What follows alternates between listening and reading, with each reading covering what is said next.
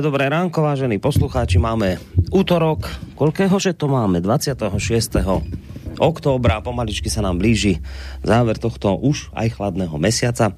Takto ráno po 9. hodine vás z bansko štúdia Rádia Slobodný vysielač pozdravuje Boris Koroni. Veľmi dobre viete, čo sa v tejto chvíli deje. Tí, ktorí naše rádio počúvate pravidelne a hlavne teda tí z vás, ktorí ste si nejakým spôsobom obľúbili reláciu Hodina Vlka, tak viete, že v tejto chvíli sa začína taká doplnková záležitosť k tejto relácii pod názvom eh, Vlková listáreň alebo poštovna.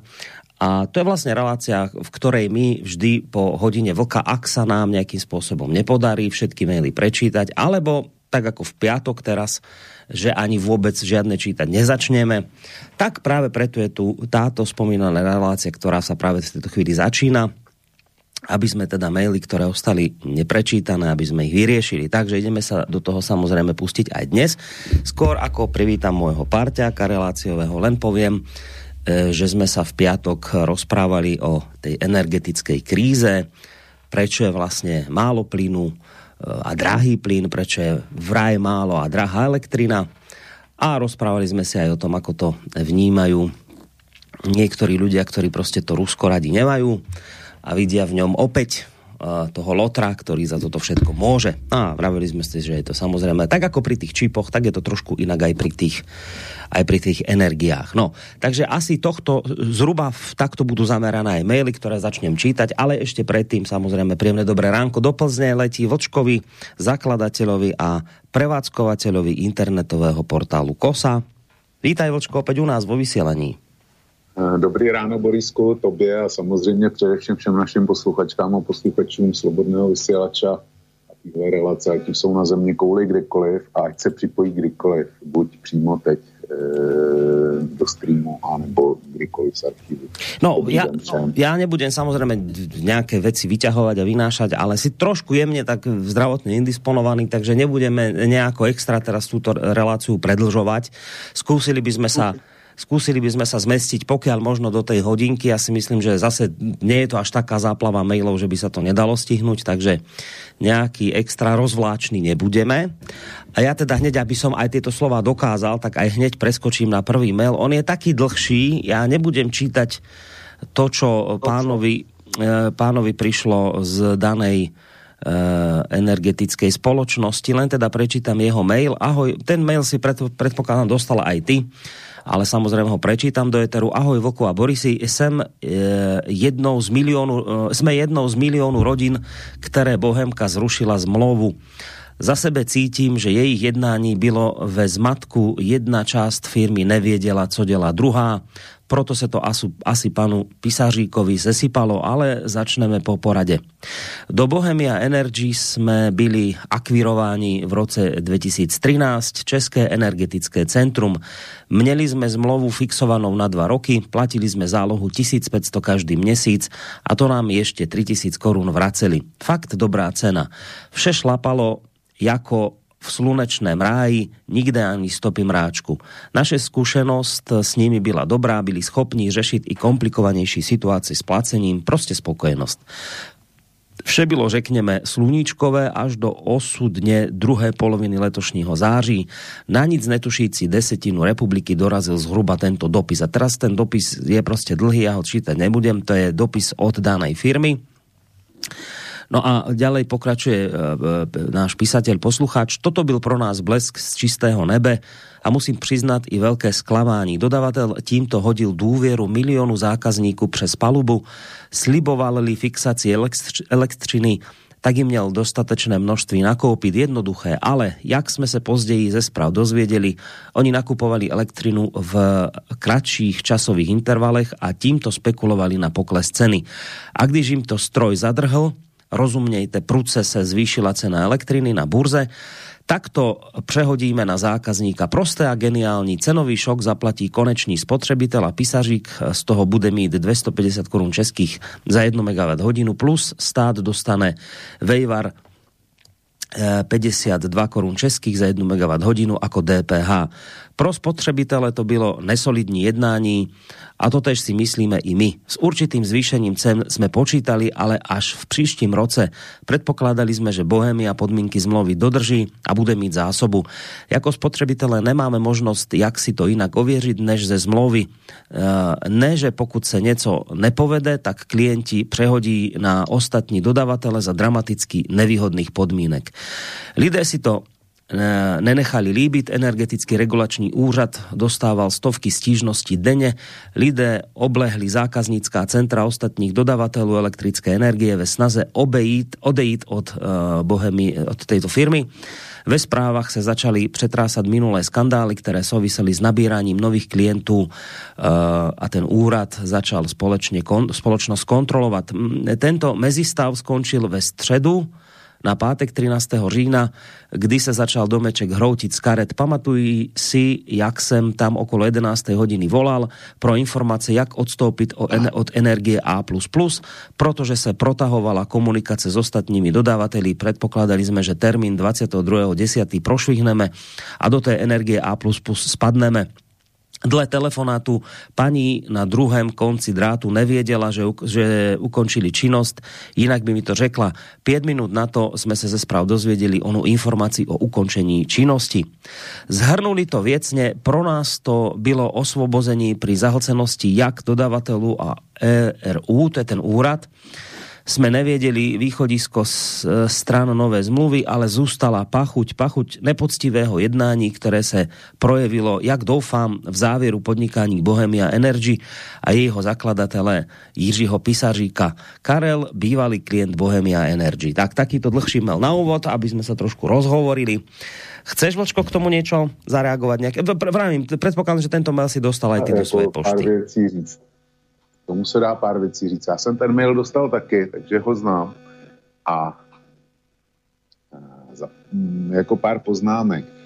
E, jsem rád, že, nebo v uvozovkách, e, jsem rád, že Bohemka měla i spokojený klienty. Já jsem jako o téhle společnosti osobně nikdy neuvažoval, protože měl dostatek informací o tom, jakým způsobem postupují. Nicméně e, pan Písařík který eh, vlastnil teďko a dovedl Bohemku tam, tam dovedl, tak nebyl zakladatelem eh, Bohemia Energy, tím byl jistý pan Palaščák, eh, který tu společnost vedl od samého začátku a vlastně dovedl jí do nějaký tržní velikosti a pak jí, pak jí v dobrém stavu spolu s dalšími společnostmi prodal panu Písaříkovi že pan Písařík to nevymyslel, pan Písařík do toho nastoupil s určitým spožděním a měl hold nějaký obchodní model, který, eh, který mu léta fungoval a ono, když ti něco funguje, tak si myslí, že to je model vítězný a vítězná sestava se, se nemění. Jenomže pana Písaříka a vlastně nás všechny doběhla eh, politika eh, dejme tomu Evropské unie, když to, když to řeknu, nebo vůbec politika západu, západu proti Rusku. O tom jsme, o tom jsme mluvili. E, hlavní téma té hodiny vlka minulý bylo o tom, že to, co nám představuje jako boj proti klimatu, tak podle vyjádření e, energie, velvyslance České republiky pro energetickou bezpečnost Václava Bartušky bylo vlastně záměrný vyhlášení války všem e, producentům respektive exportérům energetických uhlovodíků do Evropy.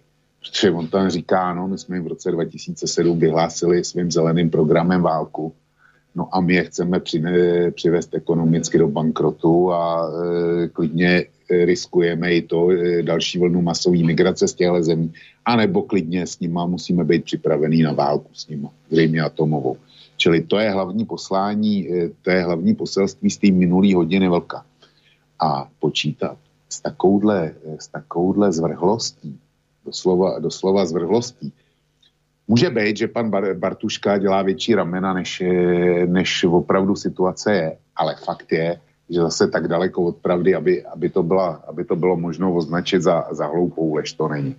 No a e, fakt je, že s něčím takovým obchodní, e, žádný obchodní model počítat nemůže. To je, to je zvrhlost. E, přidejme si k tomu průtahy, které jsou okolo Nord Streamu 2, kdy e, pro nás nejdůležitější záležitost ohledně zásobování z Ruska bylo, jestli ten plyn, který my nezbytně potřebujeme a který evidentně nejsme schopni nahradit, tak jestli k nám poteče přes Ukrajinu a přes Polsko, aby Rusáci platili co nejvíc, a my jsme ten plyn měli co nejdražší, ale e, jako na dobrou věc, jako financování Ukrajiny nám zřejmě není peněženek našich občanů do, e, nikdy dost líto. Jo.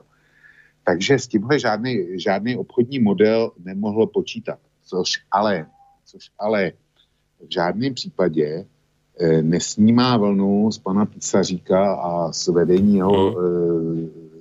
prostě obchodních strategií.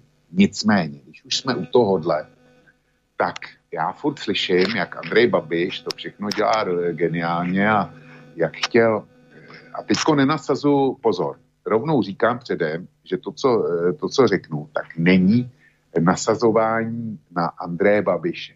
Ale, ale jsou to holí fakta. Andrej Babiš leta, leta tvrdil, že eh, chce vést stát jako firmu. Což v zásadě není možný. Nicméně, když se podíváme na energie, tak se mu to povedlo dokonale. Vy na Slovensku detailně znáte situaci okolo Duslo Šala, že Duslo Šala jede dneska na, na technologické, minimum. Eh, eh, podobně ve stejné situaci jedna velká chemička, kterou, kterou vlastní Andrej Babiš v Německu. V návazném řetězci jsou další firmy Andreje Babiše typu eh, Spolana Neratovice nebo eh, Lovochemie, Teza, který potřebují velké množství, eh, to je těžká chemie a ta potřebuje ke své výrobě obrovské množství energie tepelný. Pokud nepotřebuje k tomu ještě jako Dusla, ta německá chemička, zemní plyn jako základní surovinu, z kterého dělá všechno to ostatní. Proč o tom mluvím? Andrej Babiš prohlašoval, že chce vést e, stát jako firmu. V případě energií se mu to dokonale povedlo, protože Duslo Šala na technologické minimu a odstavená chemička v Německu znamená jednu věc, že holding Agrofert, který zaměstnává nevím kolik desítek tisíc lidí, e, v podstatě v celé střední Evropě, tak omezuje výrobu proto, že zemní plyn, který potřebuje jako zásadní surovinu v Šale a v tom Německu, tak je pro něj příliš drahý. A já se, já se ptám, jak je možné, že koncert, který má takovouhle zásadní surovinu, má k dispozici nepochybně eh, oddělení strategických analýz a plánování. Babiš navíc má k dispozici ministerstvo průmyslu, eh, regulační úřad jo, eh, energetický regulační úřad a já nevím, co všechno, vládní aparát. Takže nechá svý firmy dojet do situace, že, musí, že, že není schopen si dlouhodobě eh, nasmlouvat ceny plynu tak, aby byl neohrozitelný při výrobě. Tak jestliže máme v čele státu člověka, který si nedokáže ohlídat svůj firmní biznis z hlediska energetiky, tak co od něj můžeme chtít na úrovni státu? Každý má blíž vždycky k vlastní peněžence. Jo. Ale tohle, tohle selhání Andreje Babiše, to je zřejmé. A e, jako vyčítat potom e, nějakému panu Písaříkovi, který dělal je, v uvozovkách jenom biznis e, s panem Jaroslavem Novákem a milionem další, že e, si nezajistil dlouhodobý kontrakty a že, že nenakoupil dopředu, Ono taky nakoupit dopředu to není jenom tak, protože to například předpokládá, že máte k dispozici k dispozici i podzemní zásobníky a ty Bohemka, Bohemka neměla, nebo že si, že si je můžete pronajmout, což zase stojí další peníze. Jo.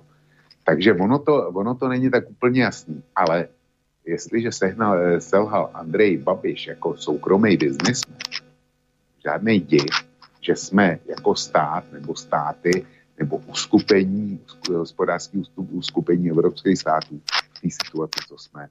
Moje odpověď. Mm. Uh, Dobre, takže, takže zhrnuté, počarknuté po tomto všetkom, čo si povedal, keď je, keď je náš posluchač naštvaný na tú, na tú firmu, energetickú, tak, tak, takže vlastne áno, že do istej miery má pravdu, ale že zase z druhého hľadiska ani tá firma to nemohla až tak celkom zase predpokladať. Hej, tak to môžeme uzavrieť. No že jasně. No, Není v tom úplně vinná, zkrátka. Ja, hele, já jsem ve stejné situaci jako on. Já jsem nebyl u Bohemia Energy, já jsem byl u komunitního projektu, který nebyl biznisový. To, bylo, to prostě bylo dělané pod eh, myšlenkou dejme, dejme se dohromady jako občané a zkusme nakupovat lacinějš do dodavatelů, což fungovalo bezvadně 4 nebo 5 let. E, zastřešili to skauti, jmenovalo se to skautská energie, to už jsem řekl.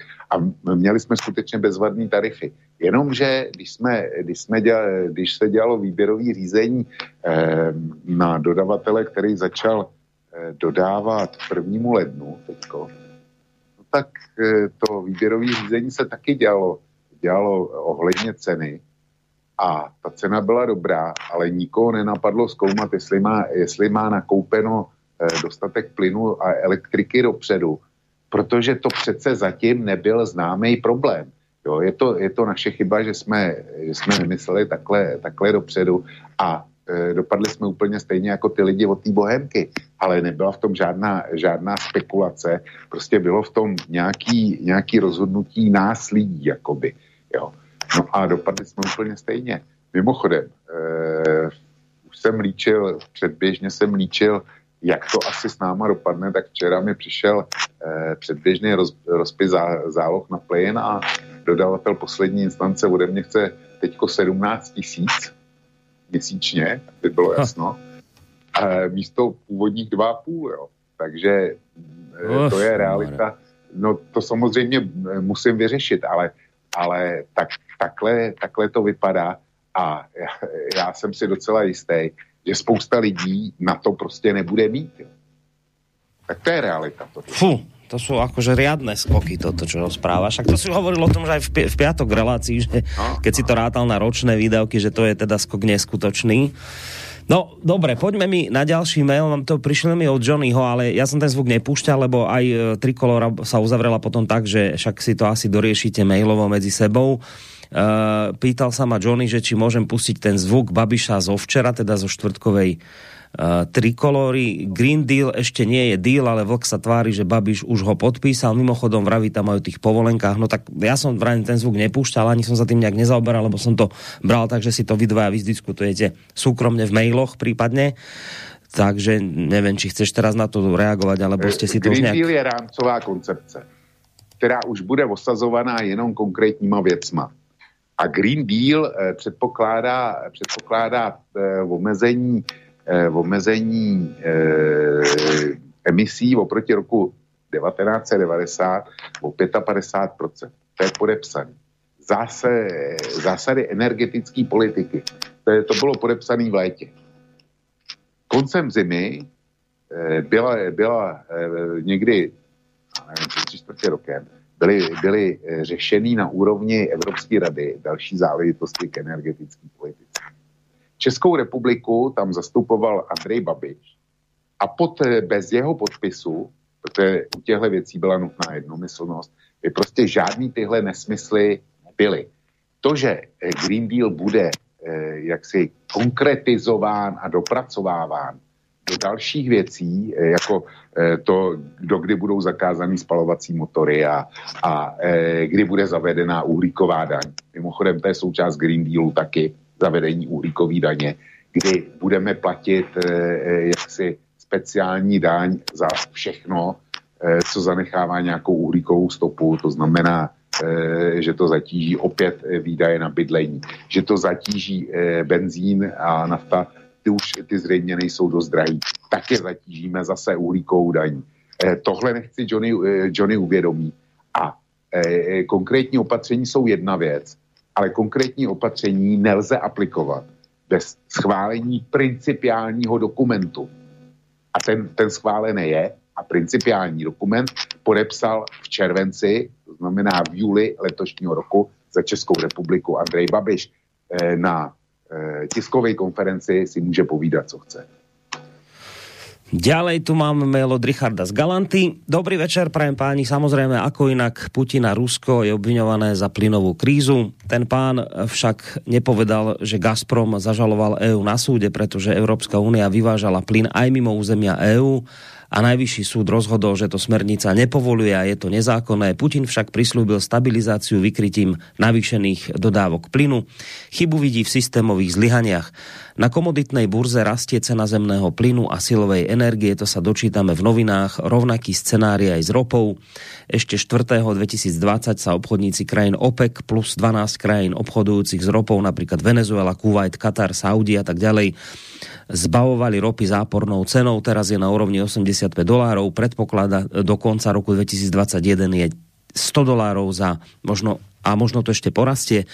To ale platí pravidlo, že liek na príliš vysoké ceny sú práve vysoké ceny. Problém s plynom má aj Norsko, pretože je konkurenciou Polska, ktoré chce zásobovať severnú časť Európy a pobalské štáty. Situácia je celkom zamotaná. Ďakujem za komentár od pána Vlka. Tak to ti napísal Rišo z Galanty. A to som sa chcel spýtať ešte aj v piatok a už nejak som na to nebol čas a mi to vyfučalo z hlavy potom. To všade sa tam spomína ten pojem a použil ho aj aj, aj Rišo z Galanty, e, že teda silová e, energia.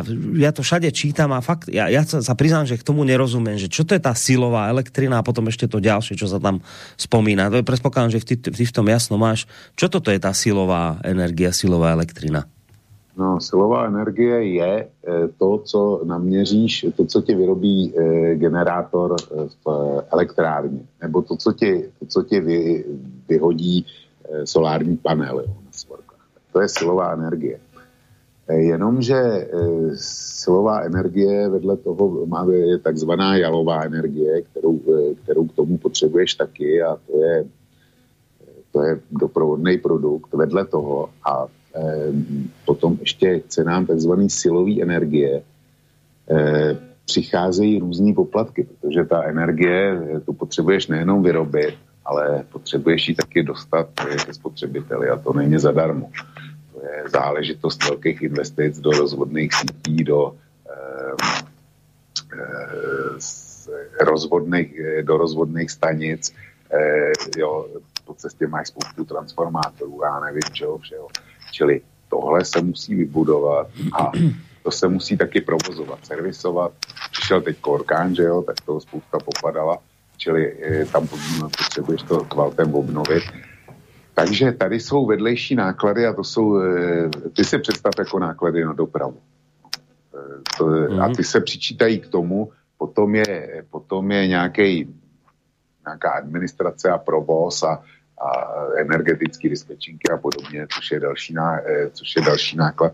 Takže tohle všechno se přičítá k cenám té silové energetiky. Abych to konkretizoval, když si kupuješ uhlí, kdo ještě má uhelný kotel, tak si koupí uhlí.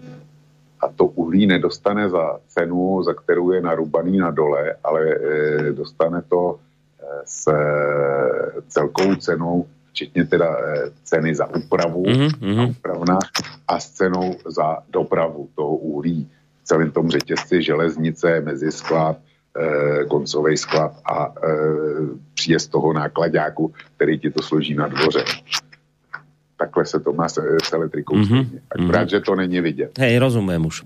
A k tomu, čo písal Rišo z Galanty, chceš aj k tomu niečo, čím ideme na ďalší mail? Je, e, moment. E, on, jo, on psal o tom, o tom Rusku, o tom, že by mm. Evropská unie přeprodávala ruský plyn, nevím. To je pro mě nová informace. Nicméně, nicméně je to, je to jasný.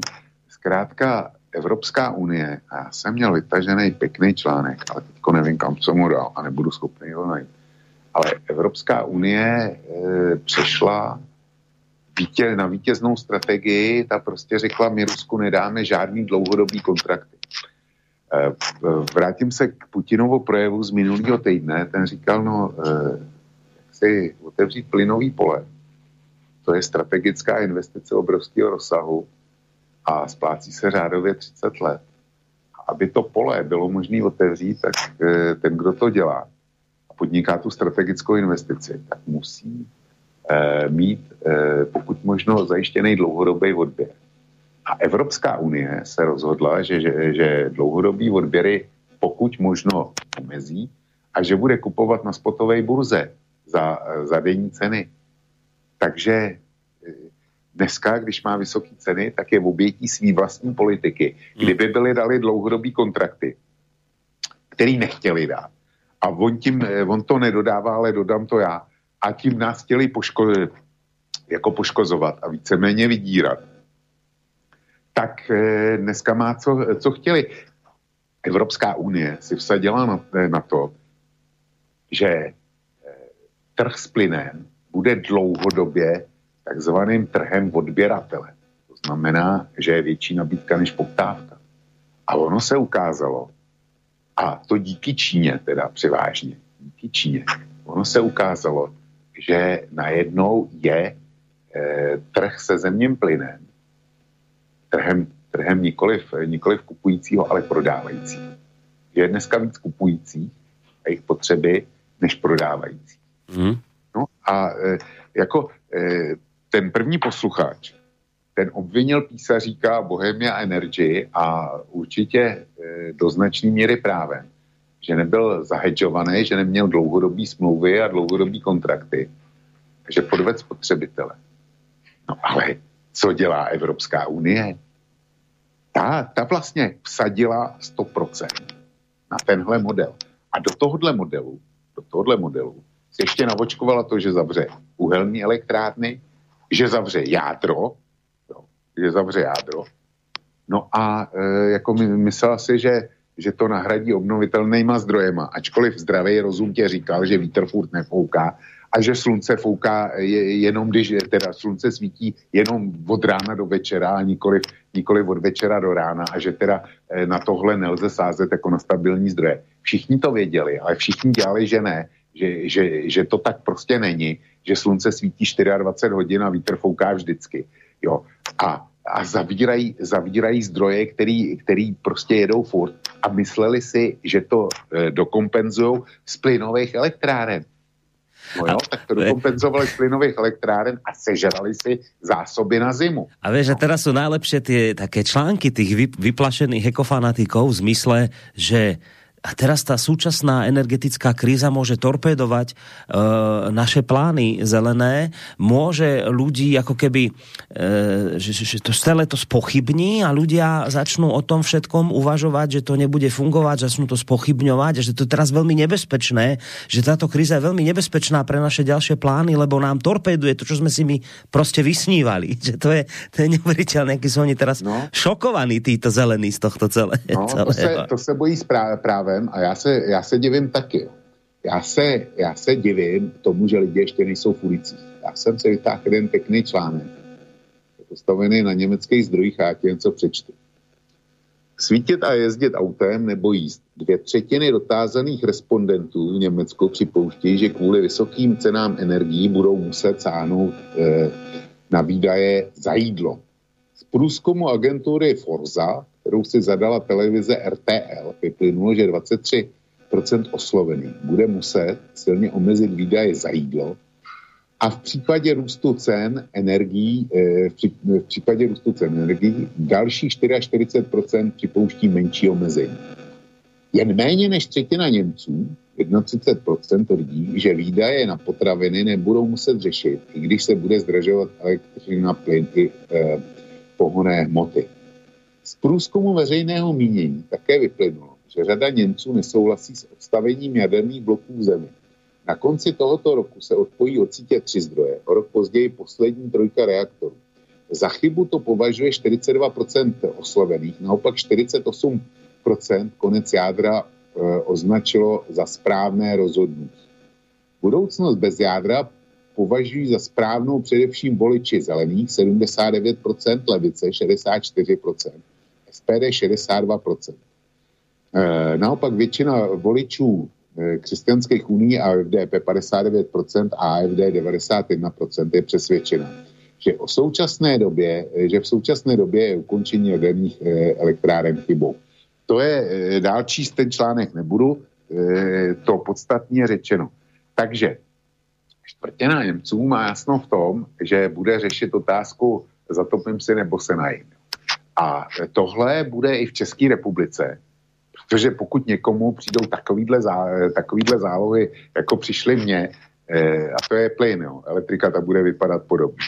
Takže pokud někomu přijdou takovýhle zálohy a dejme tomu, že, má, eh, že to je rodina samoživitele s dětma, nebo že je to rodina eh, důchodců, kde sám důchodce, sama důchodkyně, anebo dva důchodci, který dneska vycházejí tak tak s nízkýma důchodama. A jestliže přijde tohle, tak to doopravdy bude ve stavu, eh, mám si koupit pět rohlíků, anebo si můžu hodinu svítit, eh, když to přeženu. To, do tohohle jsme se eh, dostali, do tohohle stavu. Já jsem se divil, už naprosto eh, jsem nechápal, že energie, jejich nedostatek a eh, hrozící cenový kolaps, že se to nestalo u nás v Česku ústředně tématem minulých voleb. No. Naprosto to nechápu. Nechápal jsem to. Jo. A no. Eh, teďko nechápu, že lidi už nejsou v ulicích. No, vieš, možno nie sú v uliciach preto, lebo ešte, ešte nemajú všetci ten problém, ktorý už postihol teba. To je ešte zrejme len nejaké drobné percento ľudí. Vieš, to, zrejme to bude týmto spôsobené, že ty už, ty už to zažívaš na vlastnej koži, ale takých ľudí ako ty je ešte zrejme dosť málo, predpokladám. Borisku, milion odběrných míst, což, což teda zdaleka není milion, milion domácností, protože já mám celkem čtyři odběrné místa. Ale je to, je to, eh, dejme tomu, někde mezi půl milionem a tři čtvrtě milionem hmm. domácností to už je dostatečná síla na to, aby, aby se něco Dobre, a, to, a tomuto, te, tejto mase ľudí prišiel prostě ten istý prípis, čo tebe, že zrazu zistujú, že majú platiť, ja neviem, z, z nejakých 3 tisíc mesačne 17 tisíc zálohové platby? No pokud, pokud nepřišel, tak přijde. Hmm. A v řádu, v řádu maximálně dnů. Lebo to je akože šialený skok, veď to, to je... No, samozrejme. To je, to je akože nepredstaviteľné. No dobre, poďme ďalej. Opäť Johnny, ak EU nezarazil kšeft s emisiami cez uzatvorenie trhu pre koncových užívateľov, tak dovidenia, toto nie je trh s uhorkami na tržnici. Už len preto by som EU torpedoval v iných veciach. Keď napríklad Španieli nedostanú svoje prachy, tak by sa EU veľmi rýchlo dohodla. Toť mail od Johnnyho. No tak s tímhle, eh, na rozdíl od toho prvního, tak s tímhle já souhlasím taky a eh, Andrej Babiš udělal, a to už jsem říkal minule, eh, na posledním zasedání Evropské rady, který se zúčastnil, tak tam předváděl čtvrt hodiny po 12. tak předváděl, že, že je chlap, ale předváděl to samozřejmě špatným způsobem a nakonec, protože si nevědnal podporu. Jo nevědnal si podporu, eh, aby tam šel s těma silnějšíma státama typu Španělsko a Francie, který na to měli řádově, eh, dejme tomu, eh, když ne podobný, tak aspoň nějaký souběžný názor. A o Maďarsku, Polsku nemluvě, nevědnal si nic a vystupoval tam jako solitér. Takže ten jeho návrh na to, aby povolenky opravdu nakupovali jenom ti, kteří je potřebují ke své činnosti a ne ti, kteří, kteří je potřebují na spekulaci, tak eh, vyšel do vytracena. Prostě je tam obecní prohlášení, s kterým on nakonec souhlasil. Obecní prohlášení, že to, eh, že to Evropská komise přeskoumá. To je takový, eh, to je prohlášení, já jsem o tom mluvil, jako, jako když se chceš vymluvit malýmu dítěti, kdy on po to, malý dítě po tobě něco chce a tobě se to zrovna nechce dělat. No. Uh, ďalej mám mail, chci vlka konfrontovať s dvěma věcema. Poprvé s kapitalizmem je problém a to vždy. Na to dopláci i drobnější podnikatelé. Regulace je naprosto nedostatečná, zvlášť vidno, videno v dnešní elektroplynové krizi. A v době koronakrize spíš záporná. Po druhé, z EU je taký problém, a to nemalý. Řešením je mít kvalitní zákon o referendu s možností vystoupení a v tom se spojit třeba s ďáblem, tedy podle vlka Kanimúrov. Uh, pánovi Vlkovi připomínám, po, dru, po druhé světové asi v vojně, kde se spojili bůh kultu osobností, bivší antise, antisemita, desperát z burské války a později se k ním přidal pan dvojmetrový veleskromný Alzo Los kolego Vlku. S dodavatelem energií mám bohužel stejný problém jako pan Vlk s opět svítícího berou na zdraví pan Černík. Já jsem vůbec nepochyboval po eh, prvních třech větách, kdo mi píše. A pan eh, magistr Černík je bohužel zase vedle, vedle jak ta jedle. Samozřejmě, že Evropská unie selhala, o, to, o, tom, o tom žádná. A Evropská unie hraje naprosto, naprosto trapnou roli. Nicméně to, to neznamená, že projekt Evropské unie je špatně. Já tvrdím od samého začátku, že eh, projekt Evropské unie je dobře a je to, je to jediná cesta, jak můžeme ekonomicky přežít. Že špatně je to, že Evropská unie začala politikaři, že se, nesoust, že eh, se nevěnuje tomu, čem, k čemu byla založena a co by dělat měla, ale že, že, že začala eh, vést velkou politiku, kde nemá co dělat. A že jí postupně ovládli jako šílenci a jako fanatici. Ale bohužel teda se souhlasem národních vlád. E, žádná národní vláda nemusela, nemusela souhlasit e, s Lisabonskou smlouvou nebo podobnýma věcma a, žádná, a už vůbec žádná národní vláda nemusela souhlasit s Green Dealem například teda. A pěkně je to, jak pan, e, paní e, magister Černík je přesvědčený o tom, že si můžeme pomoci tím, že z Evropské unie vystoupíme. Eh, já ho chci upozornit na situaci, která je ve Velké Británii. Předpokládám, že si pamatuje, že eh, v Británii bylo referendum a jak to referendum dopadne, že to byla, eh, to byla veliká oslava vítězství statečných Britů, kteří, kteří ukázali styčený prostředníček do Bruselu a nedají se omezovat. No. Tak pan Mr. Černík je ve stejné situaci jako já, což mu přeju. Důvod, proč je... Vočko, no. to tam máme strašně zarušené u teba, nějak nám to tam Nějak ťa už no. ani nepočujeme pomaly. Skúsa tam pomrviť dák s tým počítačom. Alebo nějaký... Je to lepší teď? No, no, teraz sa mi vidí, že hej. Mhm. Dobře. Takže, eh, takže pan magistr Černík si snad pamatuje, že Británii se povedlo vystoupit z Evropské unie o ním referendem, který je pro něj eh, svatým grálem. A já chci upozornit, že zatímco u nás eh, padly tři distribuční společnosti, které distribuovaly energie, to znamená Bohemka, naše skoutská energie a ještě, ještě jedna malá společnost, jméno se nepamatuju, tak v Británii už je jich přes 80.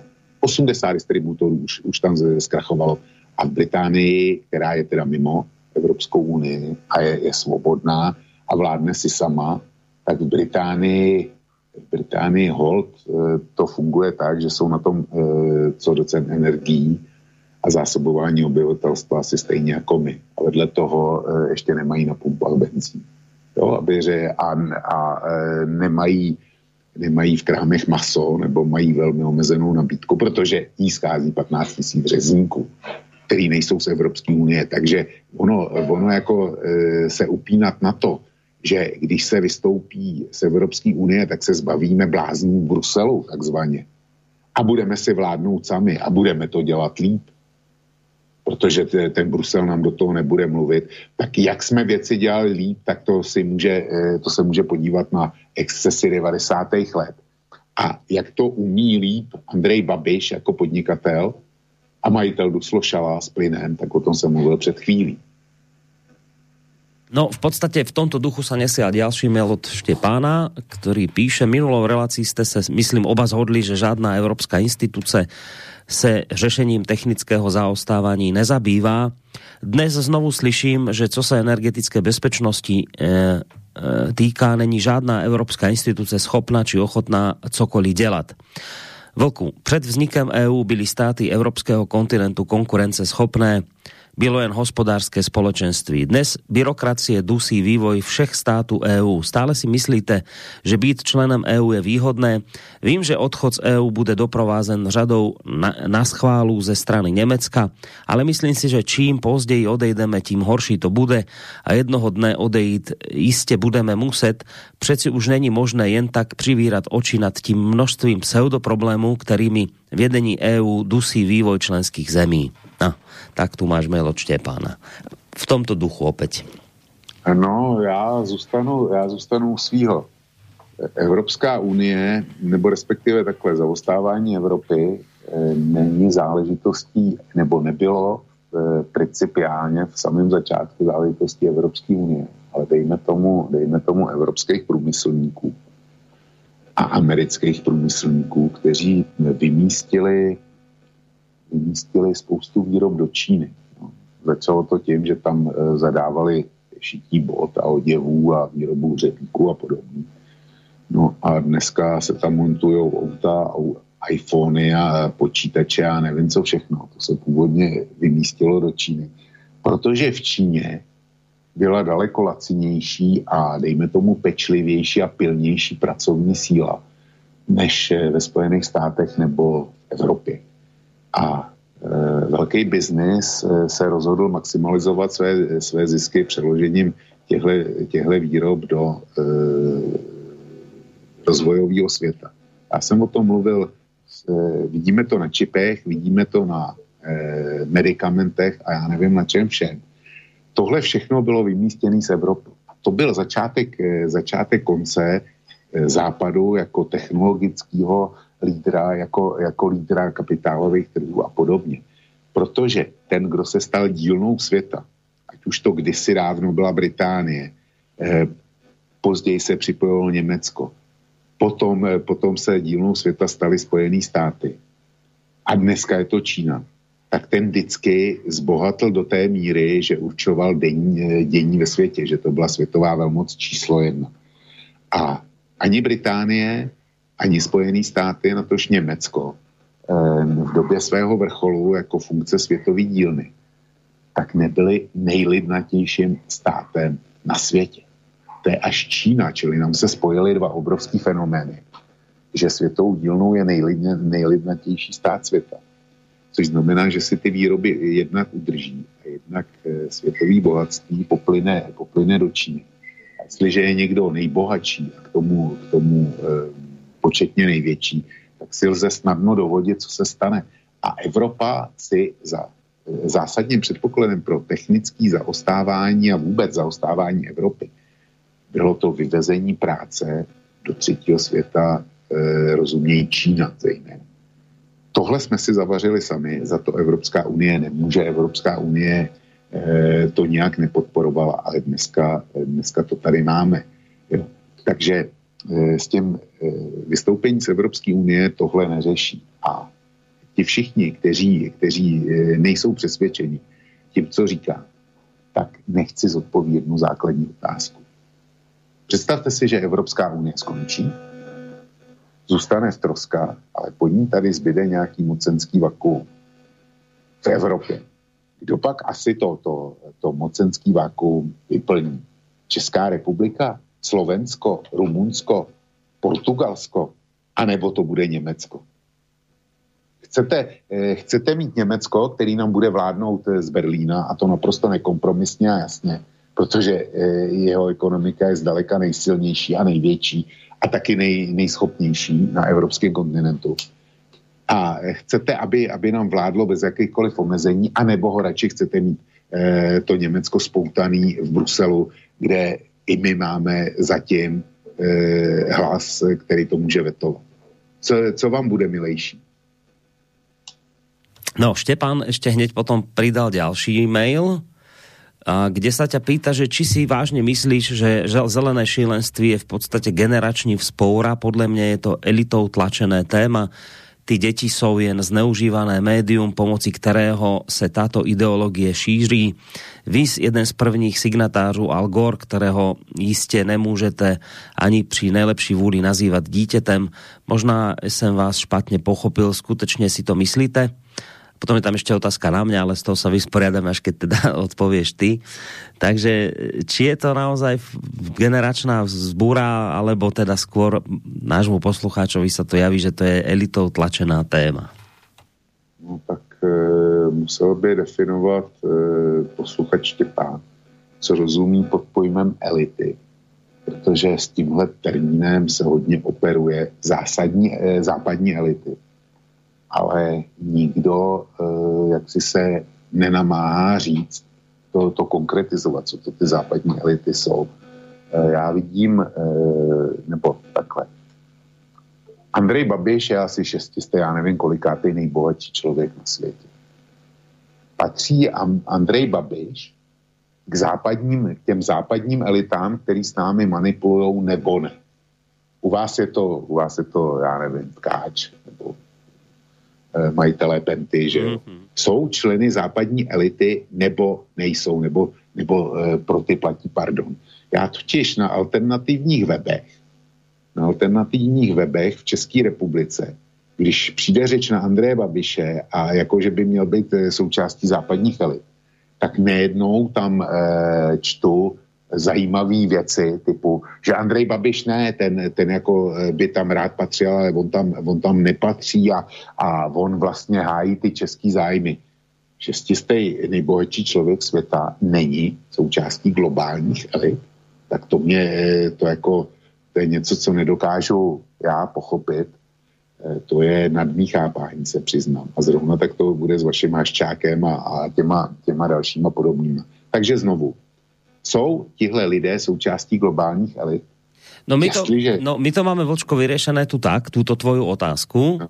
že máš národnú oligarchiu, to sú títo presne, ktorých si menoval, Babiš a Penta, a potom máš nadnárodnú oligarchiu, ktorá, ktorá už akoby ide, ich už nezaujíma hranice, oni sa nie, nie, oni nie sú že národní, oni sú už nadnárodní, globálni. A my sme si to uzavreli pojmom, že toto tu na tejto národnej úrovni štátnej, týchto oligarchov to máš gorilu, to je gorila, a nad nimi sú tí nadnárodní a to je Godzilla. To už je, to už je akože ešte väčší problém a tá, títo, táto Godzilla podstate vedie nejaký taký súboj, boj s týmito našimi národnými gorilami, ktoré si tu korumpujú, robia niečo, ale gorila nejakým spôsobom nemá šancu poraziť Godzilla a Godzilla je samozrejme ďaleko väčšia a ide o niečo úplne iné ako len tým, tým národným oligarchiám. Takto to my nejako máme uzavreté, takto to riešime aj v reláciách s pánom Armanom. Toto by mohla byť možnosť časti odpoveď na tvoju otázku. Ješkovi oči, a tomu někdo věří, tomuhle? Tomu, tomu opravdu někdo může věřit té, takovýhle pohádce, eh, tak ta vaše gorila, jo, to je, to je vázaný na pentu, tak ta podniká akorát na Slovensku, nebo má taky, taky eh, zahrani, eh, velký investice v zahraničí a, a tudíž je dneska globálním podnikatelem. Já se ptám, já to nevím, ale předpokládám, předpokládám, že minimálně teda skupina JNT, ta určitě má, e, to je původně slovenská záležitost, že jo, e, potom e, se angažovala už daleko víc u nás, tak už to je, už to je rozkročení na mezinárodní úroveň. A pokud vím, tak jako dneska fungují v řadě oborů jako globální hráči. A ještě lípe to vidět na neboštíku Kellnerovi a na jeho PPFC, která, která podniká opravdu na všech pěti, pěti kontinentech. Jo a říkat, to je ta národní gorila a Babiš, ten podniká v celé Evropě. Jo? Takže, eh, takže tadyhle, tadyhle to, to, je, to je výmluva, to je, eh, to je eh, zastírání pojmu a to prostě nefunguje.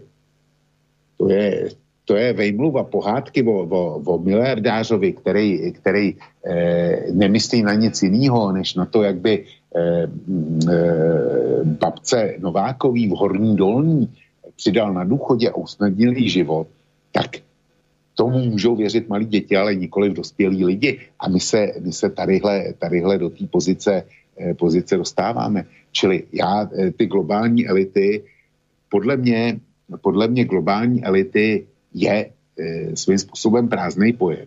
Je to šikovná berlička, kterou se manipuluje, ale vždycky je to o konkrétních lidech. A podívej se na to, jak na burzách dochází k nepřátelským převzetím společností. A to se bavíme o obrovských společnostech. A přesto tam dochází k nepřátelským převzetím.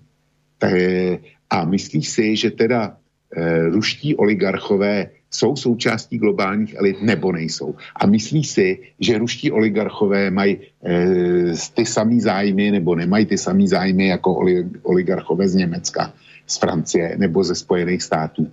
Vždyť mezi sebou tyhle, tyhle veřejně, veřejně bojují. Tak jaké je tam ten jednotící prvek? Kdo vyhlašuje jednotný cíle a jednotnou strategii, jakých se, eh, eh, jaké eh, strategie, kterými se ty cíle uskuteční? Mysleme, mysleme konkrétně a zanechme těch, těch pěkných floskulí, který, který nám vyhovují v tom, když eh, chceme kázat e, jako naše velký cíle, že zrušíme kapitalismus, jo, nastojíme nový společenský řád. Jak zrušíme ten kapitalismus, ptám se. Nějakou další světovou válkou? A jak nastolíme ten nový řád?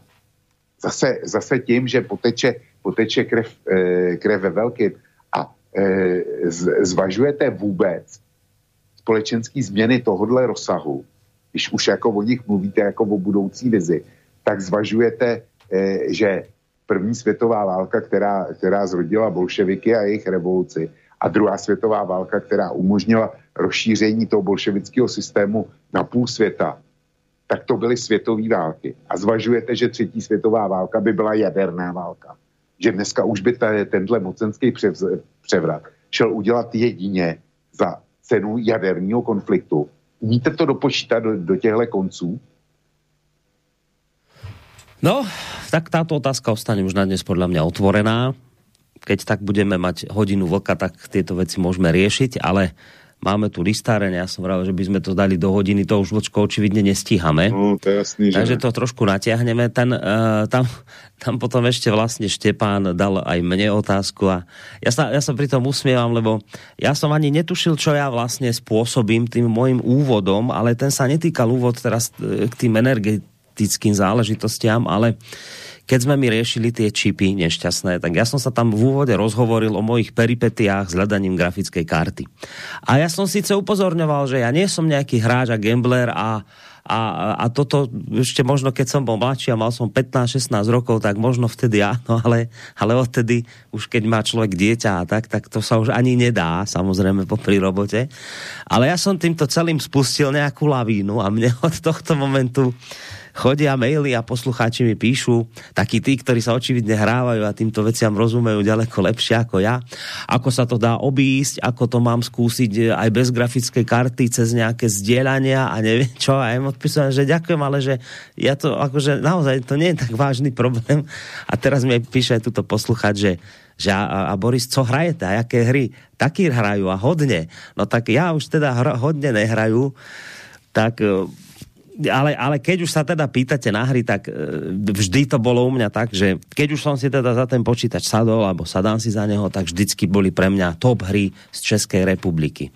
A to nevrajím, pretože teraz tu mám vlka na druhej strane linky, ale také firmy ako Illusion Softworks, e, Bohemia Interactive, to boli, boli firmy, ktoré robili také tie realistické hry. Američania, tí sa vždycky zameriavali skôr na grafiku a príbeh im bol ukradnutý a nejaké také realistické záležitosti. A Česi si tí sa mi páčili práve v tom, že eh, ani tak neriešili grafickú stránku veci, ako skôr taký ten zážitok herný, takú tú realitu a tieto veci. Takže vždy som bol tak na tieto české hry najviac na, na, nasadený, keď som teda sa hrával viac. A teraz mi už v podstate ostala len tak, keď si k tomu sadne raz za čas, tak najčastejšie je taká, taký ruský letecký simulátor, volá sa to uh, Digital Combat Simulator, tak toto je také pre mňa momentálne, čo keď si už teda sadnem a je to také náročnejšie na grafiku, tak verím, že som Štepánovi odpovedal, ale teda nie, nie je to tak ani zďaleka tak vážne, ako sa to možno javilo v tom mojom úvode, lebo naozaj potom prišla taká trošku záplava mailov, kde mi chceli pomôcť posluchači a nie je to zase až tak veľmi potrebné. No. Ale je to, je to milé, že, že takáto vec vie ľudí zaujať.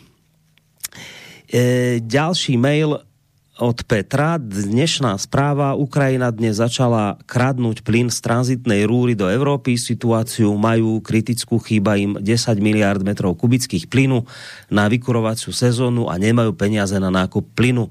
Čo to spôsobí na európskom trhu s plynom? Pýta sa ťa Peter. Tak na evropském, na evropském trhu s plynem to e, nespůsobí nic, protože Rusové tam dodávají eh, přes Ukrajinu jenom to smluvní minimum eh, podle smlouvy, která vyprší v roce 2024 eh, a víc nedodají, víc nejsou ochotní tam tudy transportovat.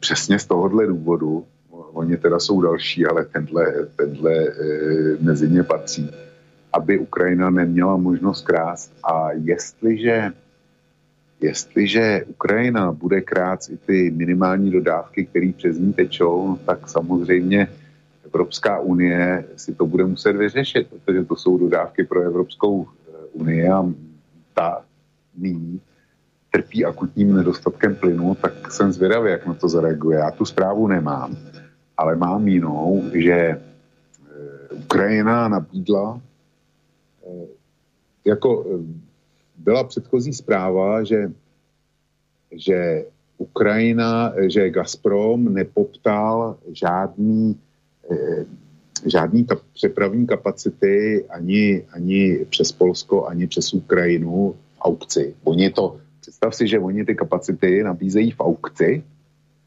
e, nevím, kdo by jiný jako měl přepravovat plyn z Ruska. No počkej, to mi vysvětlí. Dve věci, zase tě trošku zastavím. Už jsem se chcel no. spýtať predtým a zase jsem na to zabudol. Toto s tou aukciou mi vysvětlí. A ještě tiež taký častý pojem a podľa mňa mnohí ľudia tomu nerozumejú, že nakupujeme na spote. To čo toto sú? Spot, aukcia, toto skús ešte mi tieto dve veci dá ako vysvetliť, aby sme v tom mali lepší prehľad. Tak, já začnu tím spotem. Spot je okamžitá cena na burze. Jo?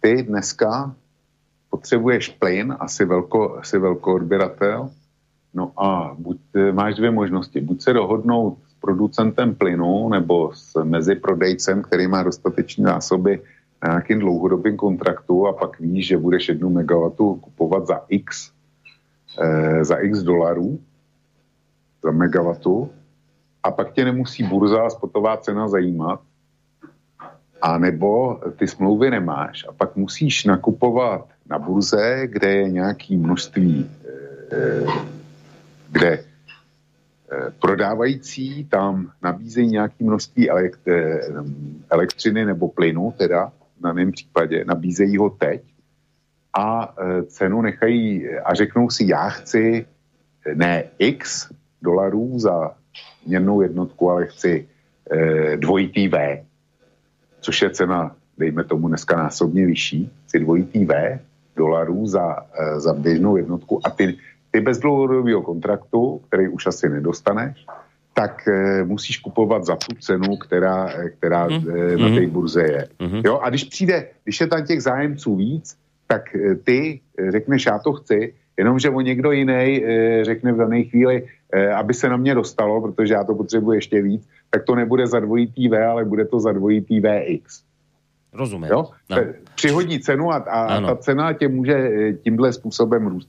Takže to je spotová cena a teďko, teďko k těm aukcím. No počkaj, počkaj. A teraz. Elena, by som tomu rozumel, čiže môžem to mať buď takto na burze, ale musím rátať s tým, že potom tá cena môže byť šialená, alebo môže byť aj nízka niekedy, môžem z toho niekedy ťažiť, niekedy zkrátka na to nemám. Ano. A teraz ale, že a pri tých dlho, dlhoročných kontraktoch je zase výhoda tá, že mám nejakú stabilnú cenu, ale zase tam mám nevýhodu tu, že musím odoberať plyn prostě v stanovených dávkach, bez ohľadu na to, či ho míňam alebo nemíňam, bude slabá zima, ja som sa zazmluvnil, musím. Čiže tam sú riziká tieto. A preto to mnohých chceli ako keby obísť, že nebudeme robiť dlhoročné zmluvy, lebo bude slabá zima, nakúpime veľké objemy plynu, ostane nám to čo s tým, tak pôjdeme radšej na tieto burzy spotové. Čiže že takto, hej, toto je ten základný rozdiel mezi týmito dvoma prístupmi. Dobre, Přesně. rozumím. A aukce? No. Aukcie?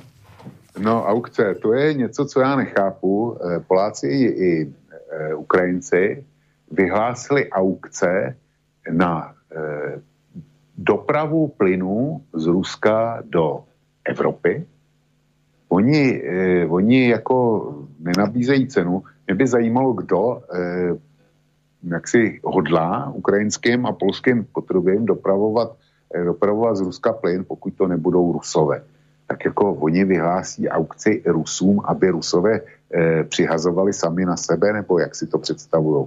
Nebo tam eh, jako eh, do toho šli Eh, s nějakým manipulačním prvkem, jakože Rusové, Rusové nabídnou cenu a nějaká jejich firma nebo eh, firma e, jimi řízená z cizí země řekne a já, já to přeplatím o tisíc dolarů na měrnou jednotku a aby Rusům zvýšila cenu. Já si tu aukci vůbec nedovedu představit, protože tam je jenom jeden dodavatel, jo, který by to mohl efektivně využívat. No a oni vyhlásili aukci a diví se, že Rusové si nic nevzali. No to byla jedna zpráva z minulého týdne. A teďko tu mám druhou zprávu z minulého týdne, po té neúspěšné aukci a titulek zní Ukrajina nabízí Gazpromu slevu na 50% za dodatečný tranzit plynu. Čili najednou je Ukrajina ochotná zřejmě z nějakých, z nějakých eh, cen, který nevím, jestli jsou standardní nebo nestandardní, to se tady nepíše, tak eh, je ochotná slevit eh, o polovinu. Což znamená, a je to v kontextu toho, jo, tajemník Ukrajinské bezpečnostní rady eh, krátce předtím uvedl, že Kiev je nyní překva, eh, připraven eh, zvýšit roční tranzit plynu do Evropy o 55 miliard metrů krychlových ze současných 40 miliard metrů krychlových dojednaných v rámci pětileté smlouvy s Gazpromem. Čili Tadyhle to, oni těch 55 miliard e, metrů krychlových, na který teda dávají těch 50, e, 50% Rusům slevu, tak je přesně kapacita Nord Streamu 2, jo? aby bylo jasno. Čili Ukrajinci už dneska dělají všechno možné, e, včetně toho, že se cenově podbízejí Gazpromu, aby si zachovali aspoň nějaký tranzit a aby, aby ten Nord Stream 2 e, nepřišel do využívání. Čili jestli, jestli Ukrajina za této situace začne ještě krát plyn, který z těch 40 miliard eh, metrů krychlových, co přes ně teče, tak eh, bude krát náš plyn, váš plyn, německý plyn, francouzský plyn a já nevím jaký. A to jistě Evropská unie ocení toho. Koľko tam boli, neviem, či sme to spomínali v minulej relácii, či niekde inde som to zachytil, vieme nejaké číslo, koľko oni, tí Ukrajinci, dostávali za tranzit peňazí ročně od Ruska? Já jsem, já jsem e, e, dostávali, píše se o třech miliardách dolarů. Pěkně. Ale, e, ale já jsem zachytil informaci, kterou jsem posledně říkal a která je pro mě důležitější. E, ta informace říká, že e, Polsko a Ukrajina za ten svůj transit eh, ty poplatky, že činily až 40% z koneční ceny plynu. Až 40%. Mhm. Eh, pravděpodobně to bylo v eh, dobách, kdy byl zemní plyn cenově na dně. Kdy byl na dně, takže ten, ten transitní poplatek, který zřejmě bude konstantní, tak dělal, dělal těch 40%, mm. ale, ale proč by Rusové? A dejme tomu, že to nebude 40%, dejme tomu, že to při dnešních cenách bude jenom 20, nebo kdyby to mělo být 10% při, při dnešních cenách, tak je to jedno, eh, protože proč by Rusové, potažmo teda my jako koneční spotřebitelé, jsme měli platit za ten plyn víc, když to, eh, než když to bude Nord Streamem. Jednak, jednak, že Rusom sa to ďaleko viacej oplatí takto ekonomicky a samozrejme nám. No, nám Slovákom zase zrovna nie, lebo my sme tiež účtovali poplatky, ale od Rusov ale ďalšia vec, a ešte, ešte možno dôležitejšia, že, ale že komu to Rusko dáva tie peniaze? Však to dáva svojim v podstate teraz najväčším nepriateľom. Úhlavným nepriateľom. Ukrajina a Polsku, tak. ktorí proti Rusom, voči Rusom nemajú jedno pekné slovo. Tak presne tým to dáva prachy. No, tak to je, to je tak asi ako keď sme sa bavili v piatok o tom, že Američania vyvážajú plyn do Číny. No tak na jednej strane obchodná vojna, Čína najväčší nepriateľ a na druhej strane robíme všetko preto, aby prosperovala zo strany Spojených štátov amerických. Dobre. Uh, výborná diskusia, plne súhlasím, zelená ekonomika to nie je náboženstvo, to je vojenská doktrína, žiaľ, nevyzerá to vôbec dobre, napísala nám Anka. A hneď k tomu ešte pridá mail od Štepána, zelené šilenství není jen o tom, že se seberou příjmy Ruské federaci, Eh, je to také o tom, že si k Ruskej federácii spálíme mosty a jediná alternatíva bude plyn přes americké společnosti nebo přímo americký plyn. Ceny budou díky politice vyšroubované už tak vysoko, že se za ní ten americký plyn bude dát kupovat uh, vysoko, že se za ní ten americký plyn asi tam malo byť nebude dať kupovať. Vím, že neexistuje infrastruktúra na dovoz kapalneného plynu z Ameriky, ale tím, že Evropě nezbude nic jiného, než v podstatě Amerika donutí si tu infrastruktúru zafinancovat a vybudovat. Evropské vedení žádná ekologie vůbec nezajímá, nikdy je nic co bylo k prospěchu lidí nezajímalo. Vlk sám tvrdil, že EU je dobrá už minimálně proto, že je tady tak dlouho mír. Vše dnešní, vaše dnešní relace ale ukazuje, že nás EU natlačí do války, po které tady už žádná Európa nebude, ne Bartošek, ale EU. Bartošek je jen poskok. Tak, ešte pridal Štěpán takýto mail. No, Štěpán to vidí daleko, daleko horší, než, než to je. Evropská unie zatím může jenom, co jí národní státy dovolí. To je jedna poznámka. A druhá poznámka je, že vlády národních států, bavíme se o vládě slovenské a bavíme se o vládě české konkrétně, tak jsou volený v řádných volbách. A touhou každého politika je, eh, aby vyhrál. Eh, ti, kteří jsou u moci, tak chtějí, aby v příštích volbách jim ta moc zůstala. A eh, ti, kteří u moci nejsou, tak chtějí, aby po příštích volbách tu moc získali. A já znova vyjádřím podiv na tím, že se energetická politika nestala centrálním tématem minulých voleb. Protože podle mě eh, je to zásadní věc a ukazuje se, že to zásadní je. Divím se, že lidi ještě nejsou v ulicích, ale v ulicích budou. Jestli to takhle půjde dál. Budou co nevidět. A eh, jak pak asi ta Evropská unie bude realizovat ten Štěpánovo plán, když lidi nebudou mít na topení a budou řešit otázku, mám si koupit ty rohlíky nebo si můžu rozsvítit večer žárovku. Čili tohle je podle mě nereálný a povede to, eh, vrátím se na k žlutým vestám.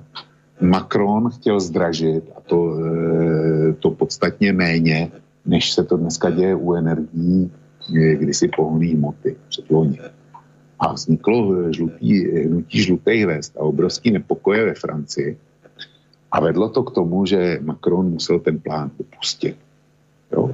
Který z mýho hlediska, který plus další věci chtěl realizovat a z mýho hlediska to bylo správně, protože on tím chtěl zasanovat eh, francouzský státní, státní finance. A my dneska zažíváme bezprecedentní eh, energetický šok a lidi si to líbit nenechají a budou hledat obětního beránka a tím rozhodně budou politici, a příští volby vyhraje, vyhraje politik, který e, lidem slíbí levné energie a to, že e, se vypořádá se všema příčinama nebo aspoň s většinou příčin, který e, ty energie zdražily. A to je kromě jiného teda ten vzpomínaný Green Deal a ekofanatické šílení evropské.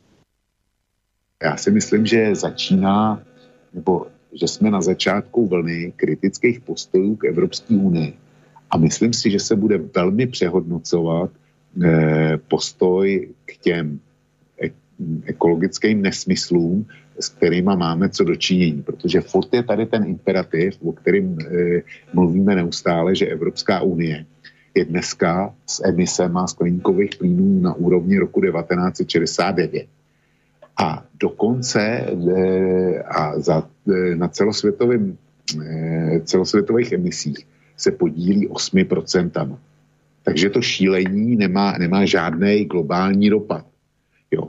Čili v momentě, kdy tohle uchopí nějaká politická, organizovaná politická síla, tak lidi rádi uslyší, že za to může někdo jiný než oni a e, tyhle věci táhnou a podle mě e, Evropská unie bude buď rychle otočí, nebo bude mít zásadní problémy s tím, aby přežila. Já som, ja som čítal nejaký rozhovor, a teraz nepamätám kde, kde práve toto nejakému takémuto šialencovi sa ho na to pýtal moderátor, že, že počúvajte, však my, my prostě emitujeme naozaj iba tie o, o tých 8% ročne, to my nezachránime planetu. A teraz odpoveď bola, a on to myslel očividne úprimne, ten zelený jako fanatik, že no dobré, ale prostě niekto s tým začať musí.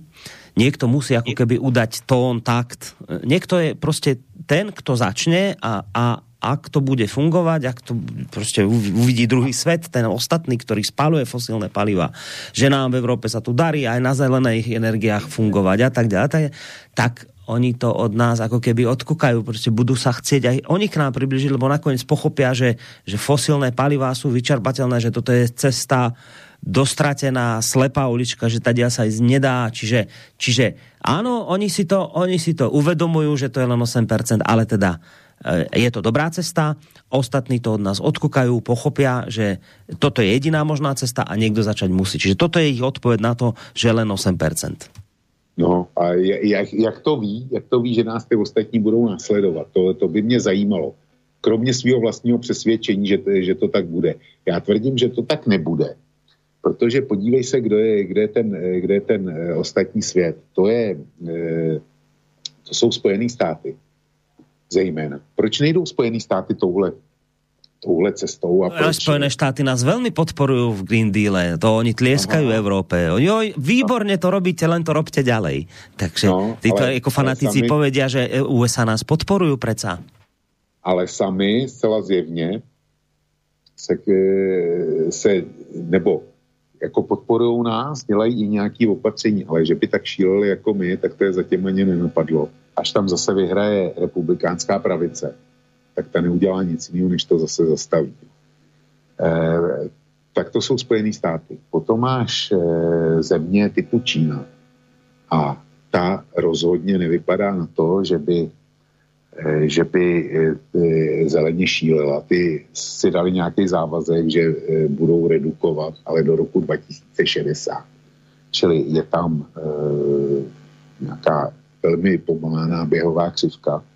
Pak máš Indii jako velkého znečišťovatele. Ta, o, o té nevím nic, ale jak si žádná, žádná mm, indická vláda se nemůže udržet u moci, když řekne své, své miliardě voličů, víte, my už eh, ta životní úroveň, kterou máme tady, tak eh, budeme rádi, když ji budeme udržovat, ale nepočítejte s tím, že se bude zvyšovat. My prostě jako Indové nemáme právo na to, aby jsme si žili jako Evropani.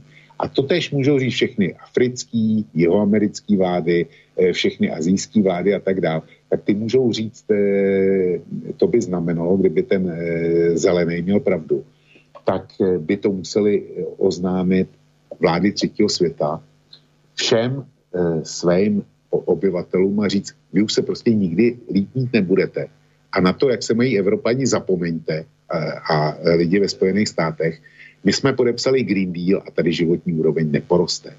Takže opravdu si někdo myslí, že za těchto podmínek se za náma jako za příkladem potáhnou, nebo na nás budou koukat jako na zajímavý experiment, eh, kdy někdo eh, provede totální sebevraždu eh, k jejich potěše. No, mám otázku, píše Peter. Uh, ceny železa, medi či stavebných materiálov zrástli o 300%, priemerná predajná cena ruského plynu išla len o 190%. Čo by ste doporučili Rusku, aby si zachovalo kúpnu silu?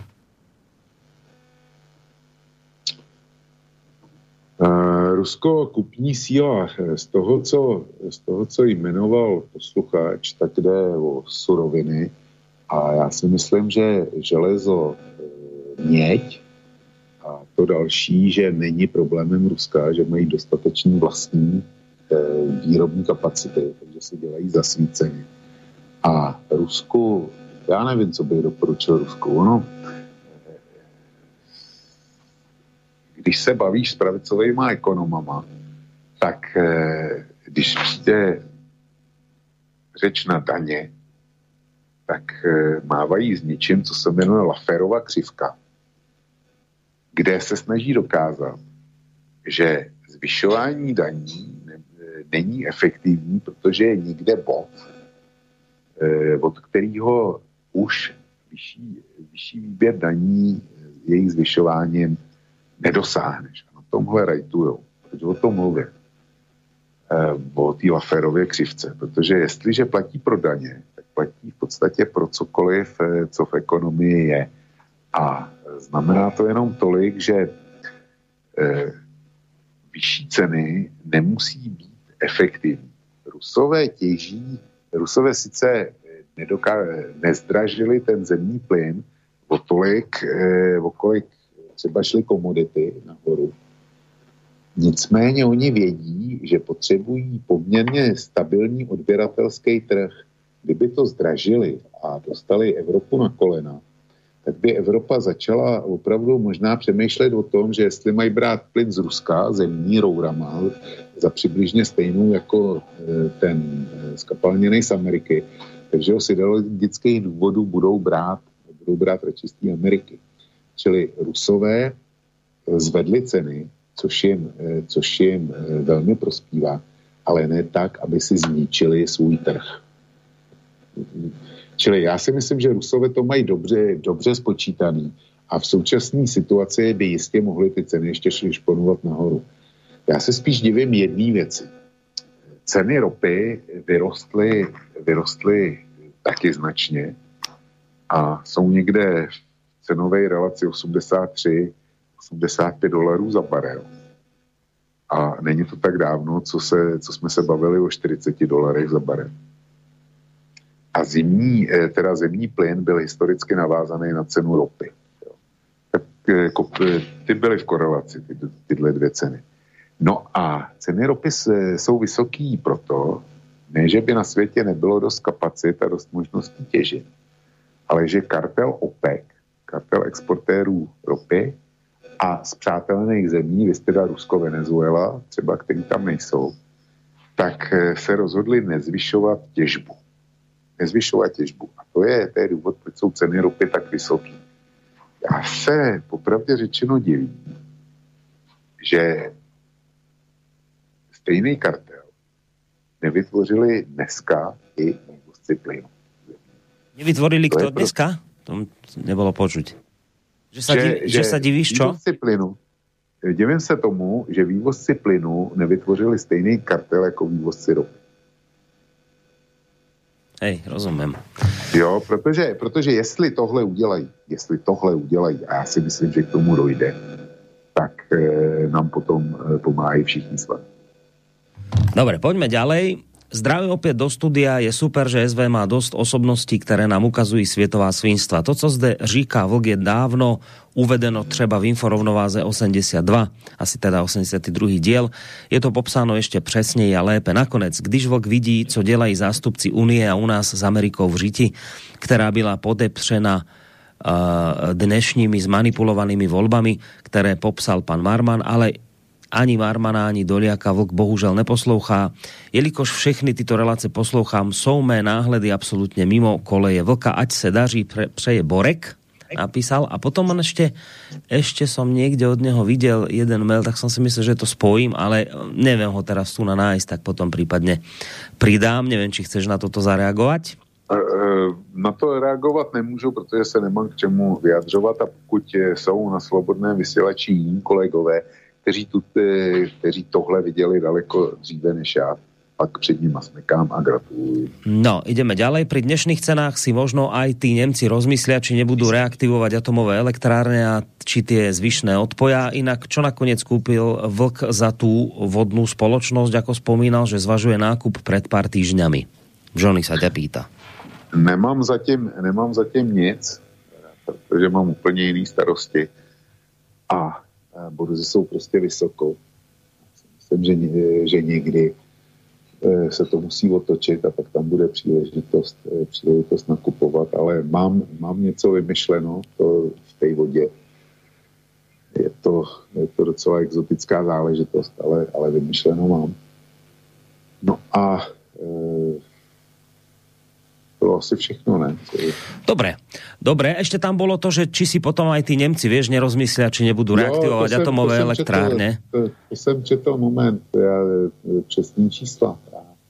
E, Němci si to nerozmyslí, zatím teda určitě ne, pro zelený je to naprosto kategorická podmínka, e, že se zavřou jaderní elektrárny, ale četl jsem podle posledního průzkumu, který mám k dispozici, to za chybu uzavření těch jaderných bloků eh, eh, to považuje 42% dotázaných, naopak 48% eh, říká, že to je správný rozhodnutí. A dvě strany, které budou tvořit budoucí vládní koalici, tak 79% příznivců zelených a 62% příznivců sociální demokracie je pro uzavření jaderek, proti eh, je 59% eh, příznivců eh, FDP.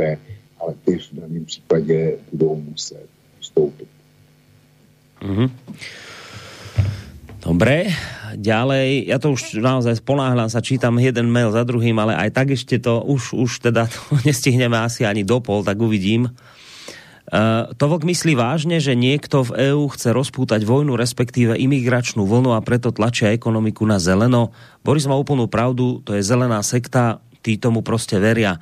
Ak by si EÚ nechcela platiť tzv. nepriateľov a pritom nebudú zelení blázni, tak kupujú ropu a plyn za šialené ceny od Nórov a Amíkov s tým, že by začali napríklad frakovať v EU a ešte stále by to stálo menej ako Green Deal. Reči o vyvolaní vojny sú už konšpirácie. To si ako máme kupovať plyn od Rusov, aby nás ráčili nenapadnúť. Mimochodom, ak chce niekto nejaké krajiny privodiť do bankrotu a tým pádom eventuálne do vojny, ako tvrdí Vlk, Bartoška a spol, tak potom prečo tvrdiť, že tie zdroje kúpi Čína? Čo je to, čo je to za nezmysel, veď sa prostě preorientujú na iný trh. Vlk si protirečí, myslí si Johnny. Jo, já se protiřečím, já jsem nedělal nic jiného, než jsem citoval Václava Bartušku.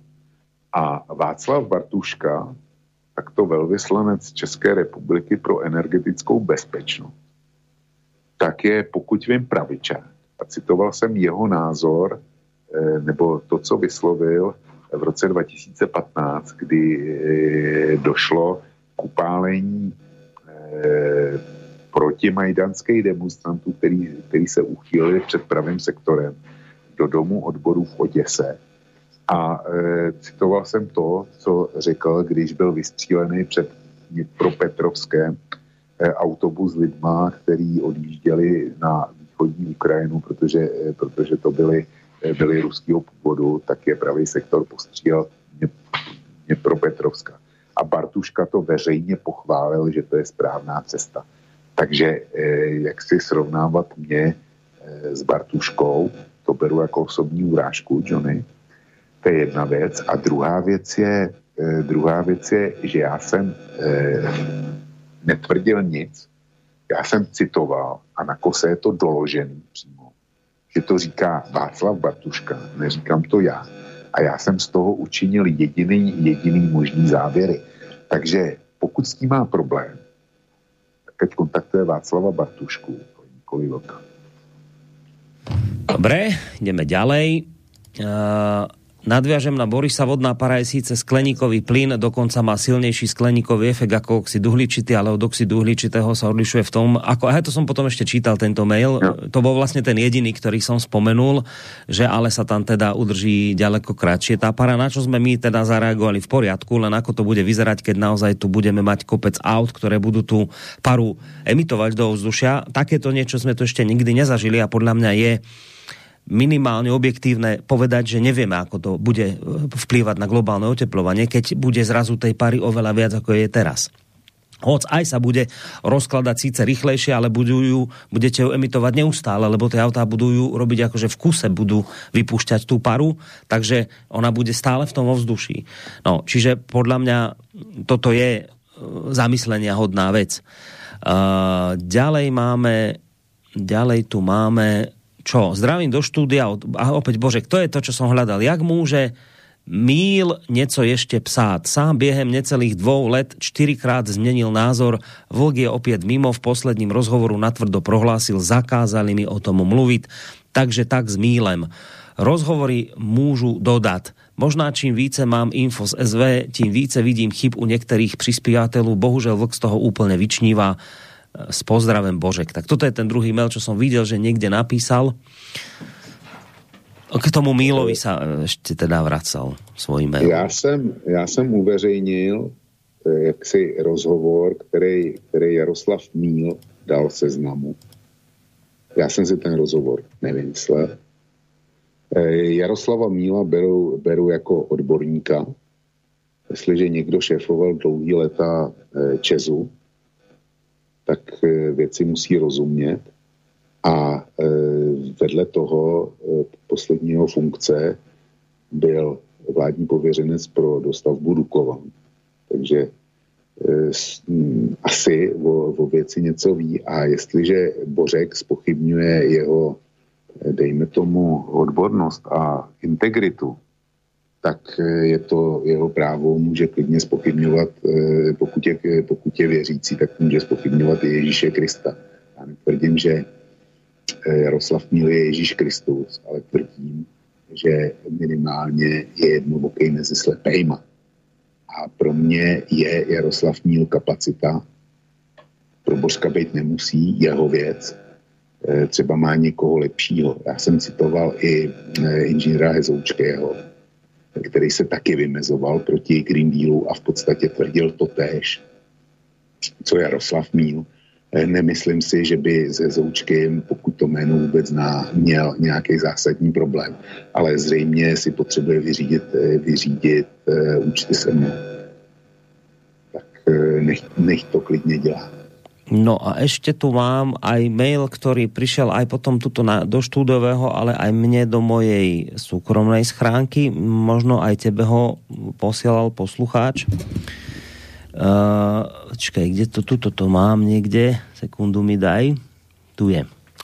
Pozdravujem, tu Jozef z východu, to s tou H2O a vodnou parou nie je tak úplne v poriadku, čo tu odznelo. Sice vodná para je dominantným skleníkovým plynom a aj najsilnejším v atmosfére, ale kým voda z atmosféry dokáže na rozdiel od CO2 aj masívne e, padať na zem. Hlavný hrdina klimatickej zmeny má čas.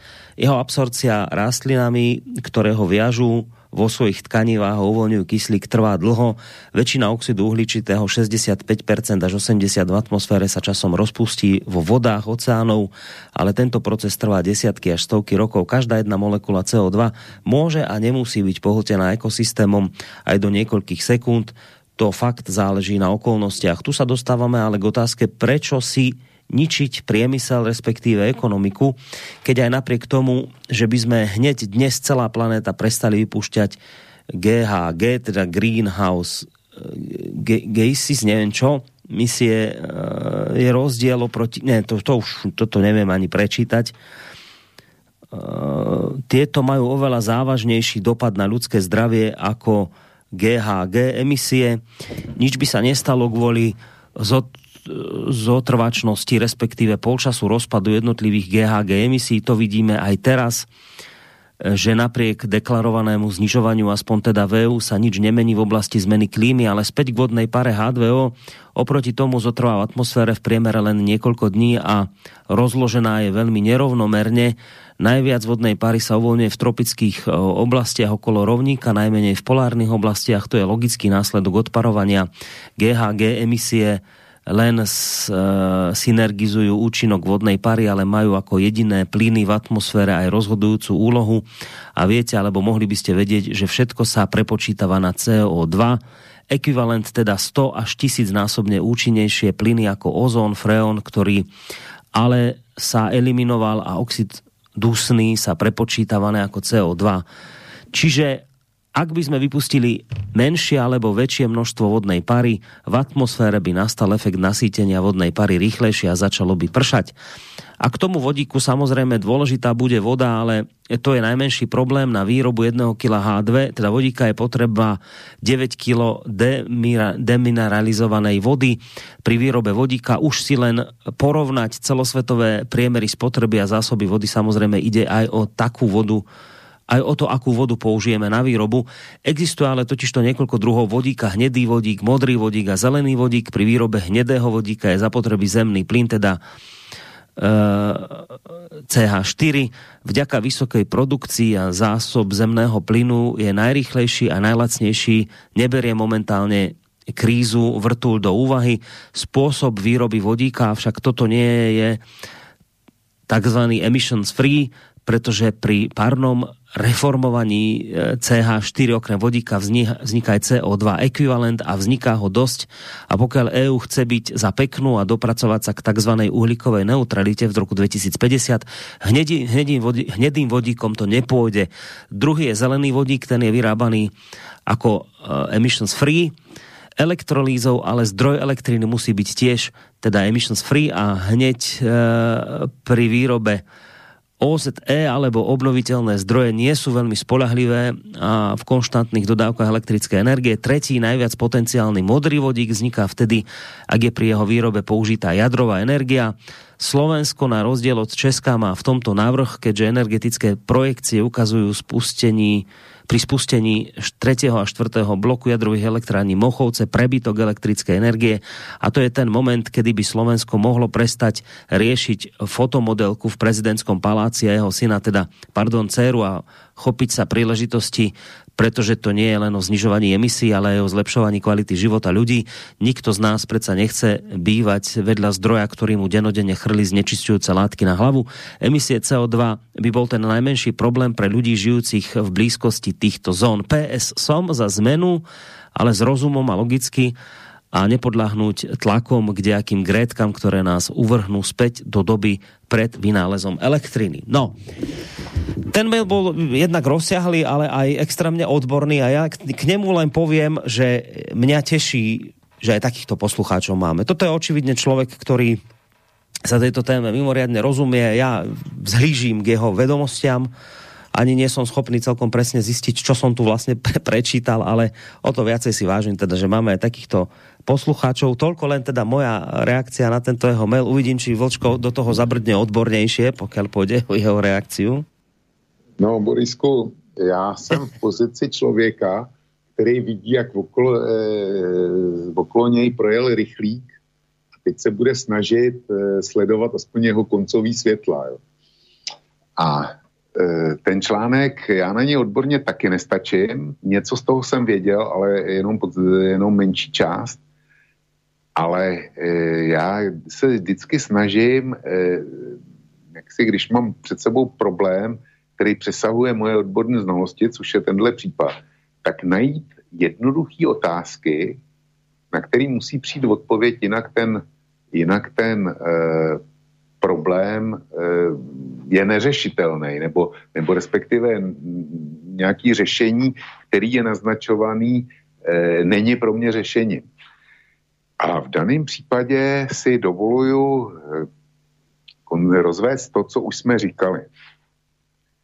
Jestliže se dneska, kdyby se zítra přišlo na vodík jako náhrada za uhlíkatý palivo, tak eh, se do ovzduší dostane obrovské množství vodní páry a eh, jak si náš posluchač říká, ta vodní pára během několika dní se prostě přemění na vodu a z, z atmosféry e, vyprší takzvaně, nebo vysráží se.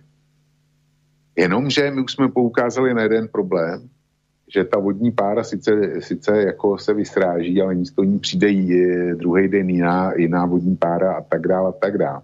Čili e, mně z toho laicky vychází, že ten skleníkový efekt té vodní páry, který je větší než u CO2, tak bude větší. To je jeden závěr. A druhý závěr je, že my máme dneska e, problémy se změnou klimatu a jedním e, z těch důsledků jsou e, přívalový deště například. A to dosahujeme s tím množstvím vodní páry, který už v atmosféře je. A teď si představím, že tam budou, budou dodaný obrovský 100 miliony tun další vodní páry. A já si myslím, že to povede, povede k naprosto zásadní změně klimatu. A jako naprosto laická představa je, že by teda podle mýho názoru Eh, a toho, co píše posluchač, takže by mělo daleko víc pršet. Jsme na to připravení, že bude daleko víc pršet. Když bude daleko víc pršet, bude to znamenat, že bude daleko menší globální sluneční svět. Jsme na to připravení, je nám to připravená eh, příroda, je na to připravená naše potravinářská základna. No, a hlavne toto naozaj, že však my nie sme odborníci, netreba nás teraz tuto vyniť a byť po hlavách, len si kladieme logickú otázku a to je to, čo aj teraz Vočko hovoril, že naozaj nad tým sa treba ale zamyslieť, že dobre, my na jednej strane môžeme argumentovať argumentom objektívnym, že vodná para sa teda rozplynie po pár dňoch v poriadku, ale vy tú paru, predstavte si, že tú paru budete vypúšťať do toho ovzdušia stále že v každý deň, takže, takže vlastne to, čo sa vám ako bude rozpadať, tak vám bude stále pribúdať. A ja si to laicky pripad, pripo, mi to teda pripadá tak, že e, keď vám povedať úplne jednoducho, tak ten obláčik sa prostě nemá šancu nikdy rozpadnúť, lebo ho stále doplňame. Prostě stále ten oblak, to, čo sa chce rozpadnúť, v poriadku, to sa zase doplní. A, to, a bude ten oblak stále nad nami. Čiže ja nespochybňujem to, čo píše poslucháč, ja v tomto mu verím, že samozrejme pára sa rozpadne v poriadku, ale zažili sme si situáciu, už má táto planéta situáciu za sebou, že, že autá, ktoré teraz dymia CO2, že budú dymiť paru, vieme si predstaviť, čo to spôsobí? A podľa mňa v tejto chvíli je, je, je poctivé povedať, no nevieme celkom presne, lebo áno, tá pára sa tu bude udržiavať. A ako najsilnejší skleníkový plyn nám to môže robiť problémy alebo nemôže. A podľa mňa poctivá je odpoveď, že no nevieme celkom, čo by to spravilo, lebo sme si takúto situáciu ešte nezažili. A podľa mňa je v poriadku na toto poukázať. To je jediné, čo sme spravili, ale nespochybňujem tým samozrejme ani náhodou erudíciu poslucháča, ktorý nám písal, ani nespochybňujem závery, ktoré som tu čítal jeho, lebo ani, teda, ani zďaleka nedosahujem tých vedomostí v tejto veci. Len si teda kladiem logické otázky, to je celé. No a řek, no. řek, si to, řek, řek si to naprosto bezvadně a já, já uvedu teda jeden mikropřípad, s kterým se e, zabývám, ale nejsem schopen, nejsem schopen ho e, posoudit. My tady na Plzeňsku, dejme tomu v posledních asi tak deseti letech, jsme se dostali do srážkového stínu. V České republice byl klasický srážkový stín, to znamená že tam pršelo málo, eh, klasicky pod eh, Krušnejma horama. Tam, tam to byl generační problém, všichni o tom věděli, ale stejný, stejný srážkový stín jako tam je posledních deset let tady u nás na Plzeňsku. A já nechápu, proč to je. A když jsem zatím šel, tak mi bylo vysvětleno, že se poněkud změnilo proudění vzduchu nad Českou republikou. A my tady zřejmě plzeňská kotlina má nějaký svý specifický mikroklíma a nám se srážkový mraky buď vyhnou, nebo se vyprší těsně před náma. Proč o tom mluvím? Protože došlo, eh, beru teda eh, od odborníku za, eh, za hotovou věc, že došlo ke změně proudění vzduchu. Pak se musím ptát, proč došlo za posledních deset let k tomu, ke změně toho proudění. A napadá mě jediný vysvětlení nehrajou v tom takhle náhodou eh, roli ty, eh, ty eh, velký větrný parky, které jsou dneska osazený na mořském pobřeží, protože tady vždycky šly západní větry a dneska jsou v tom směru nainstalovaný obrovský větrný parky. A přece ty větrné proudy, které byly nějakým způsobem stabilní, eh, když točí těma vrtulema, tak rozhodně ztrácí rychlost. Jo. To, je, to je stejný, jako když narazí do lesa nebo narazí do horského pásma. Tak oni vykonají práci na, eh, na těch vrtulích. A podle mě, podle mě to vede ke změně, ke změně e, proudění vzduchu nad Evropou. Ale já to nevydávám za já to dokonce nevydávám ani za spekulaci. Je to moje jednoduché vysvětlení a je to asi tak eh, vysvětlení na úrovni, klidně to může být vysvětlení na úrovni toho, jak si první eh, křesťani vysvětlovali komety, že jako ty k tomu přikládali náboženský významy a kde si, co si. A e, přece kometa byla ta, která přivedla tři krále do, do Jeruzaléma. Byla to, nejdřív to byla požehnaná hvězda. Potom, když se objevila kometa, tak to byl symbol války nebo moru nebo něčeho takového. A já klidně připustím, že tohle, co jsem řekl, je blud na úrovni, na úrovni prvních křesťanů a jejich názoru na komety. Ale ať mi někdo zkusí teda dokázat, že by se mi daleko klidněž, kdyby mi to někdo odborně fundovaný vyvrátil, že se mýlím, že to není pravda. Jo. Čili my si tady, e, my mluvíme o vodíku, jakože vodík nás pasí, vodík, že bude to, to pravý vořichový. Ale já jsem ještě nezažil, nezažil žádný fyzikální akt, který by neměl svou reakci. Jo. Který by neměl svý vedlejší účinky, vedlejší, vedlejší efekty. A my tady mluvíme o vodíku jako o, o, o spáse a jsme všichni těmi, těmi prvotními křesťany, Eh, a který mají zase svoji kometu. Jo. Než najednou zjistí, že to není ta, ta požehnaná hvězda, eh, která vede tři krále ke spasiteli nebo k narozenému spasiteli, ale že to, je, že to taky může být hvězda, která oznamuje příchod moru nebo velké války. Jo. My, my prostě vyhlašujeme náboženství, aniž bychom přemýšleli dopředu. To nakonec je vidět na, názorně na Evropské unii. Evropská unie proklamovala, že s Ruskem nebo se odběrateli plynu, ale rozumějí Rusko, nebudeme uzavírat dlouhodobý smlouvy, protože to Rusku dává obrovskou moc. A rozhodli jsme se, že budeme ten plyn radši nakupovat na burze za denní ceny převážně. No a dneska zjišťujeme, jaká je odvrácená tvář tohodle, tohodle rozhodnutí. Takže u toho vodíku se něco podobného objeví stejně. Jo, a potom, potom budeme dělat co? Pak budeme znova stavět atomky a otevřeme uhelné doly.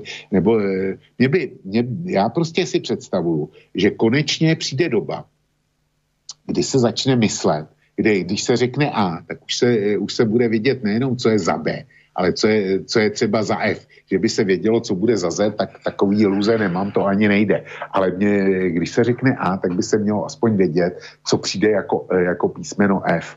Ale když jsme u té Evropské unie, tak eh, já eh, prostě to, co provozuje u plynu, vlastně já chci říct dvě věci. My jsme se dotkli toho e, posledního samitu, kde teda měli řešit energie. Jo. A samozřejmě, že kromě pěkného prohlášení z toho nevzešlo vůbec nic.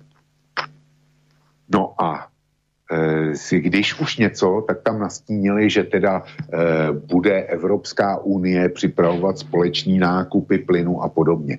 Já jsem se eh, zamyslel nad těma společnýma nákupama. Na první pohled to vypadá jako naprosto logická věc a že to je fajn, protože, jak známo, v, zejména v tomhle systému, co máme, platí, že ten, kdo odebírá velké množství, tak dostává z pravidla daleko nejlepší cenu. Potud je to, potud je to dobrý nápad, akorát, že by Evropská unie měla, měla tak konat rychle. Nicméně já si myslím, že za těma společnýma nákupama je vedle tohohle bohulibýho poslání ještě něco jiného. A vůbec bych se nedivil, kdyby to nebylo převažující. Evropská unie zcela jasně prosazovala, prosazovala ty spotové nákupy a od, od dlouhodobých smluv a ukázalo se, že to je chybná záležitost. Že, že to je chybný.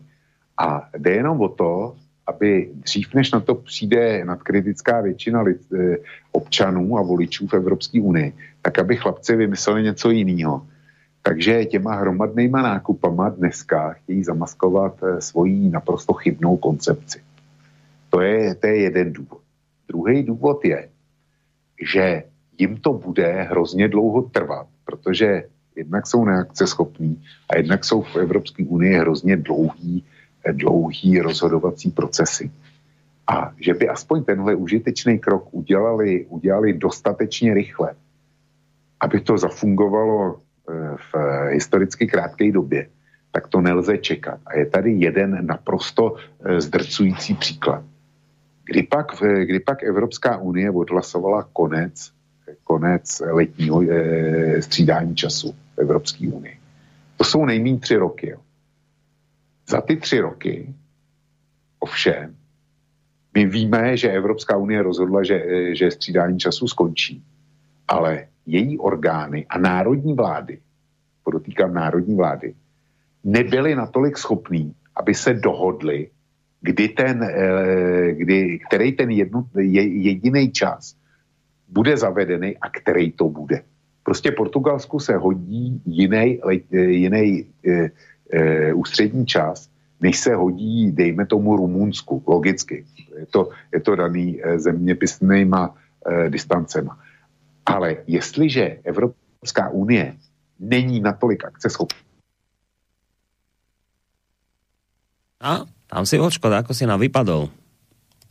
Už ťa nepočujeme. Idem ho No, počkaj, dačo, dačo si asi vočko stlačí, lebo mi tu svieti, že je to pozdržané, tak skúsime to takto vypnúť a zavoláme znova. Asi tam vok veľmi rozhadzuje rukami pri tom svojom počítači, sa mi vidí. No, už to zvoní. Zvoní, zvoní a vok nedvíha. No, už ho tu máme. Už ťa tu máme. Si nám nejako spadol z linky. No, mě tam do toho přišel telefonní hovor. Je tak, aha. No, no dobre, veď už aj tak, už aj tak končíme, to už bol posledný začalo mail. To, začalo to zvonit, aniž bych měl šanci s tím něco udělat. Mm-hmm. Dobre, čiže pri tom striedaní e, času sme skončili, to sme ešte počuli, ale že to teda narazilo na národné vlády a potom si nám už vypadol. Jo, e, prostě jestliže Evropská unie nebyla schopná za tři roky vyřešit otázku e, jednotného času pro celou Evropu a jeho okamžitý zavedení, mě, mě to střídání času vadí, no tak jako co od ní čekáme, když je potřeba řešit energetickou krizi. Ale to není chyba konceptu Evropské unie. To je chyba těch, kteří tu Evropskou unii řídí a, a je to chyba národních vlád, že se nedokážou domluvit. Čili co chceme ohledně, ohledně energetické bilance a Evropské unie, když nedoká- nevyřešili letní čas. No. Dobre, môžeš si pomaličky ten telefonát aj vybaviť, lebo keď tak pozerám do toho mailu, tak myslím, že toto sú všetky maily, ktoré nám prileteli, aspoň teda, ktoré som ja tu našiel. Ak som nejaký nechťac preskočil, tak mi to mm, odpustíte, prepáčte, ale myslím, že som prečítal tie, ktoré v piatok došli. Takže tu sa naša úloha končí, vočko, maily boli prečítané, bolo na ne zodpovedané, nie je ďalší dôvod v tejto relácii pokračovať, tak sa teda s tebou rozlúčim. A teda nech sa ti darí zdravotně, aby už v piatok si bol v plnej sile. Tak sa maj pekne. zatím to, díky za přání, ale zatím popravdě řečeno to eh, na páteční relaci nevidím, ale třeba mm. se to změní.